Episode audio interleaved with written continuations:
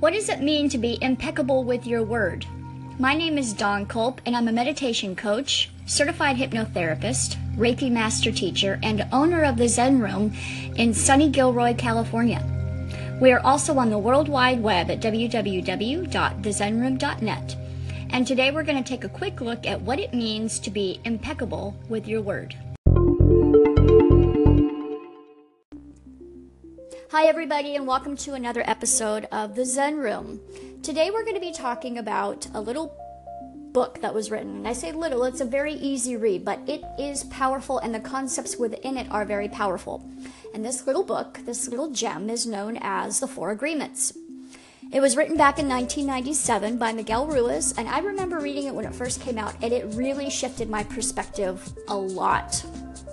The agreement that we're going to be discussing in this podcast is be impeccable with your word. So, what does that mean to be impeccable with your word? The first thing that he mentions is you want to speak with integrity, say only what you mean, and avoid using the word to speak against yourself or to gossip about others. I think this is a really, really important concept, and I think, you know, at the beginning of every new year, I always like to challenge myself to expand and to be better than I was the last year, right? We all are looking to grow, we're all looking to make improvements, and we're all looking to reach the potential for the best version of ourselves. And this, in my opinion, is a really, really easy, powerful commitment that you can make to yourself, but it does require consistency on, on all of our parts when we are correcting old bad habits. So, for some of us, um, gossiping is a very normal, natural thing. And it's something that I think every human being on the planet does. No matter how enlightened they are, they still might have those very human moments where they get caught up in it. But the goal is obviously to get better and better and better and catch yourself in the act and say, you know what, that doesn't serve me. I'm going to change my thought. I'm going to change the direction of this conversation, and let's think and talk about something else. A lot of times people don't think about the way that they think as a habit. So they will say, you know what, I was just raised to believe that there are limits to my ability and there are limits to what I can do. And you know what, I'm just a girl and I can only have so much of an impact in the world. And they learned all of these thoughts from society, from the adults in society that are using these concepts, using these ideas in the form of a word. And um, in my opinion, if those words are not impeccable, they are doing damage. So if we were raised, if women were raised to think we are just women and we only have so much power in the world and there's only so much we can do, then guess what? We're absolutely right. Like Henry Ford said, whether you think you can or you think you can't, you're right. So one of the first things that we need to do is we need to audit, pay attention to our internal dialogue. We need to see if we are doing ourselves a service or disservice by the way that we think. So the word is not always just the spoken word. The word is also the words that we use about ourselves when we're talking to ourselves, okay? Do I think I am too old to do something? Do I think I am pretty enough to do something? Do I think I am ever um, capable of being as rich as my neighbor? And if the answer is no, then you're, you're going to get stuck. And if the answer is, well, you know what?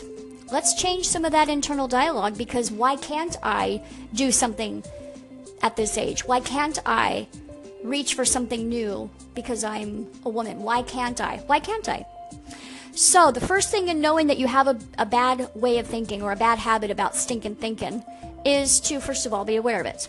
Once you are aware that you have a bad habit of thinking poorly about yourselves or about the world, then you are in the position to do something about it, which is change the way you think. So let's give ourselves an example. Let's say that we have a really bad habit of saying, ah, you know what, good things like that just don't happen to me. The first thing that we need to do in order to um, change those thought patterns is to interrupt the thought. Be aware that we're having it and interrupt it. That act alone will help to begin the process of rewiring the brain.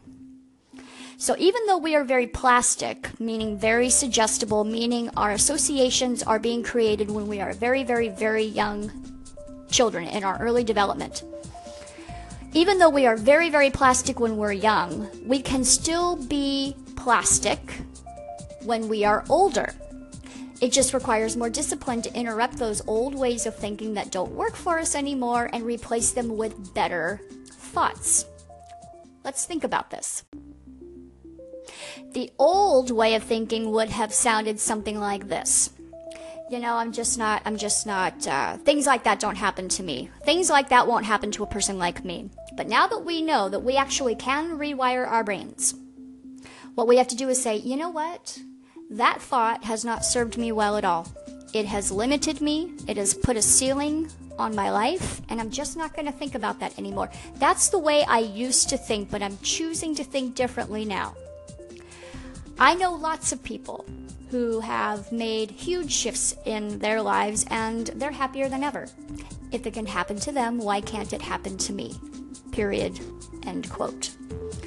You are, little by little by little, slowly but surely going to be rewiring your brain. And the trick to this is to do it consistently. You can't get it on a kick on Monday and say, you know what, I'm going to think really positively today on Monday. And then Tuesday start sliding back into old habits. And then by Wednesday, you're back into your old way of thinking. And then by Thursday, you're basically saying, see, I tried that changing the way that I think thing back on Monday and nothing changed. Okay, well, that's ridiculous. Obviously, any change requires consistency. You're not going to go to the gym once and have huge muscles for life. You have to go and be consistent. And um, then little by little, you will, you will start to notice gradual improvements. And then next thing you know, if you wanted to, you could be a bodybuilder on stage if that's your goal. But the idea is you can't go to the gym once and be changed for life.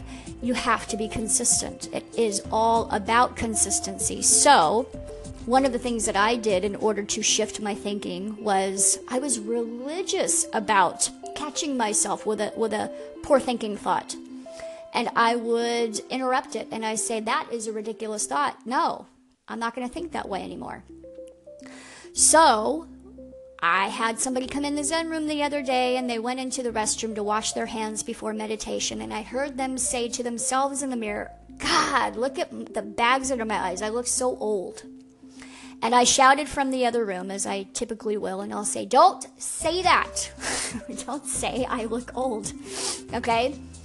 Find another way of saying it. Interrupt the thought. First of all, be aware that you're having it, and then ask yourself, gosh, how many times this week did I tell myself that? Okay, that's not good. That's not being impeccable with my word. So then I said, find another way of saying something that you can get behind. Find another way of saying that. And then she laughed and she said, you're right, you're right. I'm not old. I just noticed that I look a little tired today and I need some more rest. Tomorrow, after a good night's sleep, I'll be back to looking fresh as a daisy. And I said, good, I like that. That's better. And then one day, maybe she'll get so good at that, that she'll she'll never look at herself as an old woman in the mirror again. So one of the one of the things that I have to remind people is when you are moving away from being either a Debbie Downer with your thoughts or a negative way of thinking about yourself, you're not going to go from, oh my gosh, I am so old and nothing good ever happens to me, to being, um, oh my God, I'm the luckiest person in the world and I love my life overnight. Because first of all, a person that feels that poorly about themselves cannot go to feeling wonderfully about themselves in one felt swoop, because they won't buy it. They're not going to believe it. They're going to think, well, this look, sounds like a really nice sentence, but I don't believe it with one fiber of my being. And it's really, really important for everyone to understand that it's not just about thinking the good feeling thought. It's about feeling the good feeling thought. So you're not going to reach for the thought that gets you all the way to the finish line at first. You're going to have to make gradual improvements, and then eventually you're going to get there. You're not going to be able to just go from staring at yourself in the mirror and saying, oh my gosh, I look so old, to, oh my God, I'm the youngest beauty queen I know, and actually buy it in one felt swoop. You're going to have to work your way up to it. You don't go from being completely out of shape to being on stage co- competing in a bodybuilding competition in one day. You have to work your way up to it. So you're going to go from looking at yourself in the mirror and saying, gosh, I look old, to, eh, you know what, I'm just tired. I'm going to give myself a break. One good night's sleep, I'm going to feel better tomorrow. And then that better feeling thought, once you continue to have those kinds of neutral thoughts, you move from not so great to neutral to then better and better. Next thing you will know, you will find yourself down the road after you have been consistent in your practice, actually feeling better. And you're going to be one of those people that all of a sudden says, you know what? It doesn't serve me at all to have a negative feeling thought about myself. It doesn't serve me whatsoever to have a negative thought about myself. It feels actually better in my body to feel better about myself. And when you feel better, your environment will change, because we are vibrational beings living in a vibrational universe. It's just the way it goes. The other thing that you're going to notice is when you're kinder to yourself with your words, you're going to be kinder to others. You're going to find that you don't like the taste of any of those gossipy words coming out of your mouth. You don't like those negative thoughts and feelings and words coming out of your mouth about others, and therefore you don't like the way that those words taste when you're talking to someone else or about someone else. You're just going to notice you don't like the way it feels to gossip. You don't like the way it feels to talk poorly about someone. You don't like the way it feels, and it certainly, from a vibration standpoint, does nothing for you. So, be impeccable with your word. Speak with integrity. Speak kindly about yourself, to yourself, as well as about others. And for those of us who have influence over young children, whether we're school teachers or parents or aunts or uncles, do the world a favor. And when you are speaking to these children, they are listening to what you are saying without a filter. They are taking everything that you have to say as fact. It's part of being a very plastic, suggestible, influential young child in those early developing years. So, their brains are sponges. They are absorbing it all. So if you tell them that they're no good, they will believe you. If you tell them the world is your oyster, honey, you can do anything you want, they will believe you. Most children will take the political and religious associations of their parents, not because they've done the research, but because they take it as fact and truth. So if they will toe your party line and your religious line until they are old enough to do research of their own, they are going to believe what they are told. So, if we're going to be kinder to ourselves and kinder to others, let's do this world a great big favor and be incredibly impeccable with the words that we use with young children. Okay, wonderful food for thought.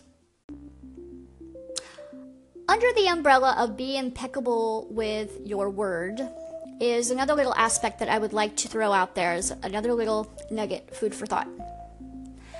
About ten years ago, I made the decision that I was going to always follow through with what I promised. I know that sounds like, well, duh, who wouldn't do that? But there's quite a bit of it going on in big things and little things. So my husband always says, how you do anything is how you do everything. Perfect example of what I'm talking about. Let's say it's a Friday night and somebody calls you up and says, hey, what are you doing next Friday night? We want to go see this um, movie. Do you want to go? It's a Friday night. I'm in a really good mood. The work week is behind me. I'm feeling jazzed. Let's do it. I say, yes, that sounds great. Count me in. Where are we meeting? What are we doing? Let's do this. And then you have a, a harder weekend than you thought, and then the week was a little bit harder than you thought. Thursday rolls around. Your girlfriend calls you. Your buddies call you and say, hey, the time um, still works for everybody, six o'clock. And because you've had such a hard week and a hard weekend, you're saying to yourself, ah, I don't want to go. I actually am no longer in the mood to go, so I'm going to back out. And one of two things, you'll either be honest and say, guys, I had a really crappy week. I can't go. I can't do this. It doesn't make sense for me. Or you will lie and say, oh my God, I have to work late. Or, you know what, it's just not going to fly. And so what will happen is you will leave your friends hanging. Um, they may or may not have already bought the ticket for you. And little by little by little, you become known as the flake in the group. And for some people, that's fine. But I would like to challenge all of the listeners here to say, what if I were to follow through with every promise or commitment that I made? Meaning, if I promise to play softball in this in this league, in, in this softball season, that means I'm going to commit to doing it. That means that nothing else can come in and tear me away from my softball practice and game commitment. I am one hundred percent all in. Or, I'm going to be a part of this card playing group. I've committed to doing it. But then halfway through, I just, it kind of bores me and I'm kind of like, this isn't working for me. But guess what? There's still three more le- months left in the card game round, whatever. Well, then you put it on somebody else to have to find your replacement. So my request, or my uh, little nugget to toss out there, my little food for thought is, what if we are more careful with our commitments? What if we don't say yes to every single thing? What if we actually, when we receive an invitation, we say, oh, that sounds like fun. Let me sit on it. Let me think about it for a day or two and let me get back to you. And you actually think about it. You actually, what I would do is you meditate on it. You actually pull out your calendar and you look and say, ah, you know what? That sounds like a good idea, but in all practicality, there's this whole other thing coming along and I just don't know if it makes sense. As fun as it sounds, as much as I'd like to do it, I don't know if it's practical. Next thing you know, when you give yourselves a few days to actually think about it, you have a couple of options. You can go back to the guys or you can go back to your friends and say, you know what? It sounds like fun. I'd love to go to the, the soiree on Friday. And um, just give me a day or two to kind of see how the weekend goes. Give me a couple of days to see how things pan out. I'm expecting next work to be really, really busy. Um, and can I get back to you on Tuesday? By Tuesday, you're going to have a much better idea of if that works. And some people, this might drive them crazy. Gosh, you're so non-committal. Gosh, you can't ever commit to anything. But you know what? It's better than making a promise and breaking it. Food for thought, food for thought. And that is a big, big shift away from what most people are thinking. Now, does that mean that life is not going to happen and that unforeseen circumstances are not going to fly out from left field? Of course not. But we all know the people that I'm, I'm talking about. I do because I used to be one. And I said, you know what? I don't want to be known in the world as a flake, someone that you can't count on, someone that you can't depend on just because I'm not taking into account with enough consideration how things might fall into place between this time and my next commitment. We can all be accused or accuse ourselves of overcommitting.